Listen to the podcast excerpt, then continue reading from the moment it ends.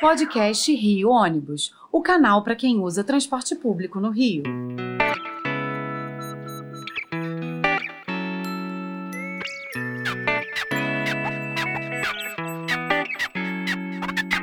Saudações ouvintes, passageiros dos ônibus da cidade e população carioca. Eu sou Paulo Valente nesta edição do podcast Rio Ônibus.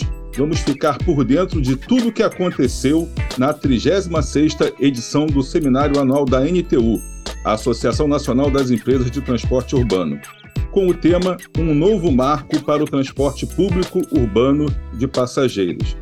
O evento reuniu mais de 400 participantes, entre personalidades políticas, líderes da esfera, da esfera pública, empresários, representantes da sociedade civil organizada, toda a academia com todos os seus técnicos, representantes da indústria. Foi um fórum assim fundamental para o nosso setor. E o principal objetivo dele é redesenhar o cenário de transporte nas cidades. E para nos dar um panorama dos principais assuntos debatidos no seminário e esclarecer a importância dessa iniciativa para o setor, convidamos o presidente executivo da NTU, nosso amigo Francisco Cristóvão, para o episódio de hoje. Seja bem-vindo, Cristóvão. Muito obrigado pela sua disponibilidade, por estar mais uma vez aqui com a gente no podcast, trazendo todas essas novidades que rolaram aí no, no nosso seminário. E meus parabéns pelo trabalho que você vem conduzindo aí à frente da NTU. Obrigado, Paulo. Estamos sempre à sua disposição. Então, vamos lá. Bom, apesar de a gente estar já na 36ª é, edição, o seminário anual da NTU sempre oferece um novo formato, sempre traz novos temas aí para debate no setor de transportes. E esse ano, especialmente, o evento contou com a presença do presidente do Senado, Rodrigo Pacheco, que, e além de diversos expositores né, de inovação e tecnologia. Na sua visão, o que o seminário de 2023 trouxe de novidade para a gente?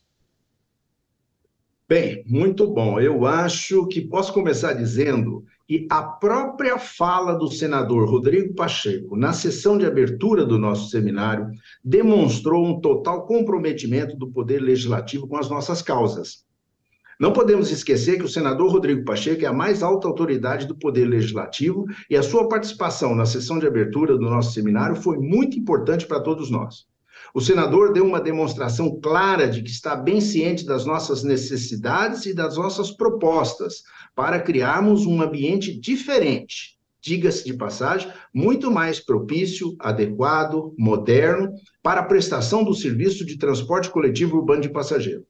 É bom lembrar que o transporte público é o serviço é, público que permite o acesso a outros serviços públicos, tais como a saúde, a educação, a segurança, e também a outras atividades extremamente importantes para o cidadão, tais como o acesso ao trabalho, ao lazer e às compras. Posso acrescentar ainda que a melhor novidade foram as discussões em torno dos temas dos painéis, de forma resumida, acho que conseguimos trazer novas respostas para problemas bem antigos. Certo. E é, o mote principal do nosso seminário foi é, o marco legal do transporte público, e que foi abordado em praticamente todos os painéis. Qual a importância para a gente, Cristóvão, de trazer esse assunto para o debate em nível nacional? Bem, várias mudanças estão ocorrendo atualmente no setor. Veja o aumento do número de cidades que já estão praticando o subsídio para reduzir o preço da passagem para o usuário, e também o número de cidades que estão adotando a tarifa zero. Mas tem muito mais acontecendo no setor na busca da recuperação da demanda que perdemos durante o período da pandemia e no propósito de prestar um serviço de melhor qualidade à população. Porém, para criar um ambiente mais adequado na relação entre o poder concedente e a iniciativa privada, temos que criar um marco legal para estabelecer novas regras obrigatórias e não como recomendação para o planejamento e programação dos serviços, para o financiamento do setor, e aí eu me refiro a investimentos e a custeio, para a modernização dos contratos, garantindo uma certa segurança jurídica às partes, e para melhorar o controle social da prestação do serviço. Afinal, prestamos um serviço público essencial e estratégico e necessário para garantir o acesso universal da população a um serviço de qualidade. Certo. É, e uma coisa que você citou agora na sua resposta foi a importância do, do financiamento público né, para garantir a qualidade do transporte. E a gente conheceu durante o seminário é, a atuação, né, que é super relevante, do secretário nacional de Mobilidade Urbana, o Denis Eduardo Andia. E de que forma você acha que o nosso seminário contribuiu para a consolidação dessas políticas públicas que envolvem o sistema? Veja só, o compromisso do poder legislativo nós identificamos né, com a presença e com a fala do senador Rodrigo Pacheco. Agora, estamos falando do compromisso do poder executivo com as nossas causas. A participação do secretário nacional da Mobilidade Urbana, Denis Eduardo Andia, também nos dá, uma, nos dá uma demonstração de que estamos vivendo novos tempos.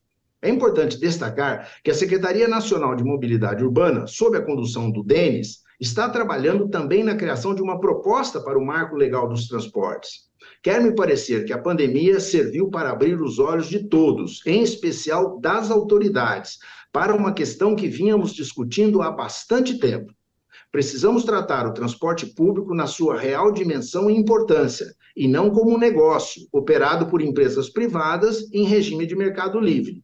Nem precisamos enfatizar que o transporte público contribui para a redução das emissões de poluentes e permite uma ocupação muito mais democrática do espaço viário, ajudando na melhoria da qualidade de vida das pessoas que habitam as cidades. Bom, é, pelo que você colocou aí, realmente é, o executivo hoje começa né, a se mobilizar. Você fez um comentário muito bom, é, o efeito que a pandemia trouxe.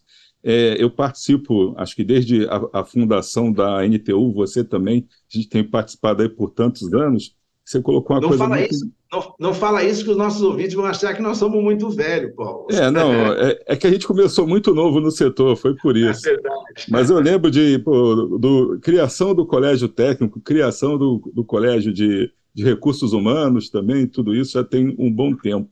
E a, é, você está falando né, do efeito da pandemia, que é essa questão. Né? É porque essas discussões que a gente hoje está trazendo soluções, como essa questão do, do financiamento público, questão do, do, subsídio, de tarifa zero, de tudo isso, é, ficava muito no campo da teoria. Nós trazíamos a, as propostas, a academia debatia, a gente trazia os exemplos de fora, mas esbarrava sempre no. Ah, não, tem tempo, espera mais um pouco. É, o, é, de uma certa forma, o, o próprio setor vinha sobrevivendo, vinha absorvendo todos esses impactos aí de queda de demanda, aumento de combustíveis, dos insumos. Só que na pandemia, aquele negócio ó, não deu mais para ninguém. Então, a coisa aflorou de uma forma que, exemplo do Rio de Janeiro aqui, é, é, o nosso prefeito, um, um, mês antes de conceder o subsídio, deu uma entrevista dizendo que não ia dar subsídio nenhum, que a coisa tinha que mudar. Mas é aquele negócio, se rendeu aos fatos e às evidências e aos bons exemplos. Então, é gratificante para a gente que participa disso há bastante tempo, está vendo aí é que todo o esforço que a NTU vem empreendendo, a, a NTU, as, federações, todos os sindicatos aí, é, finalmente conseguiu estar tá sendo discutido no campo da prática, com ações práticas dos executivos e legislativos, e, e nessa questão agora que é muito maior. Então. Parece, é... parece né?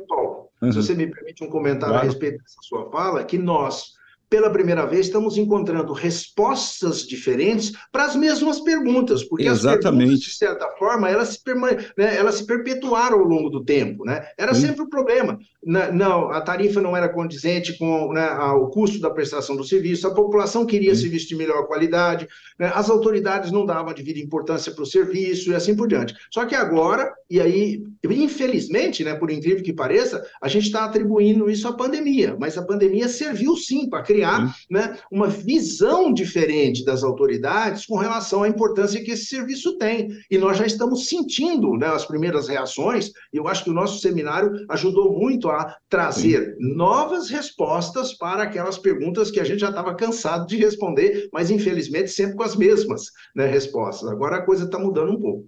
É bom. Bem, de uma certa forma, eu ia te fazer uma última pergunta aqui para finalizar, mas de uma certa forma foi respondida é, no, no, nosso comentário agora. A gente finalizando, a gente queria que você contasse né, para os nossos ouvintes, na sua opinião, qual o significado da realização de um evento como esse para o nosso setor.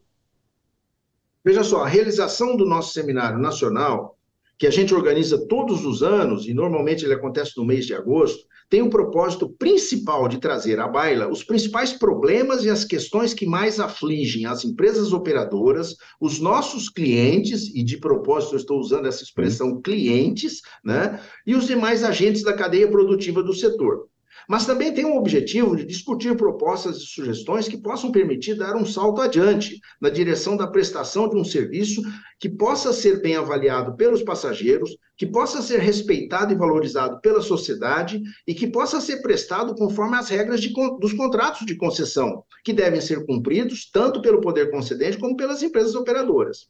Neste ano, todas essas questões foram tratadas com muita seriedade dentro de um cenário muito propício às mudanças que sempre desejamos para produzir um serviço de qualidade a preços perfeitamente acessíveis à população. Então, bora, Francisco. O nosso tempo aqui, infelizmente, está acabando. Da outra vez que nós conversamos, a gente ficou com dois programas, a gente, a gente não conseguiu condensar tudo em um só, mas hoje a gente conseguiu atender aqui. Então, olha. Acho que nós é... somos mais disciplinados, né, Paulo? É, é, a gente seguiu mais a regra aqui, mas tá bom que nós somos bons de conversa, então a coisa vai rendendo e pô, o tema é, é bom de conversar. E a, a, sua visão também, você é um, é um, excelente técnico, mas tem a facilidade de passar para a gente a coisa numa linguagem mais simples, que a gente consiga entender, porque muitas vezes a gente falar para o nosso ouvinte de IPK, de PMM, de tudo, a pessoa fica boiando lá, não entende bem. Então a gente tem que ser bem objetivo. Olha, o problema é esse e a solução é essa. E vamos é correr atrás.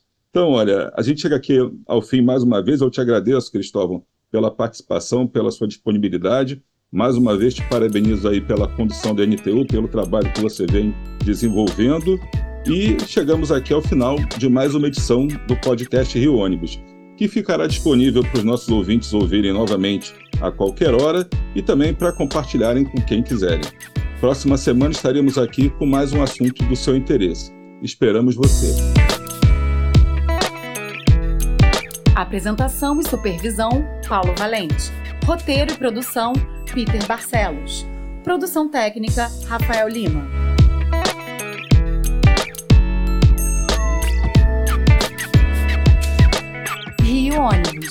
Dia passa por aqui.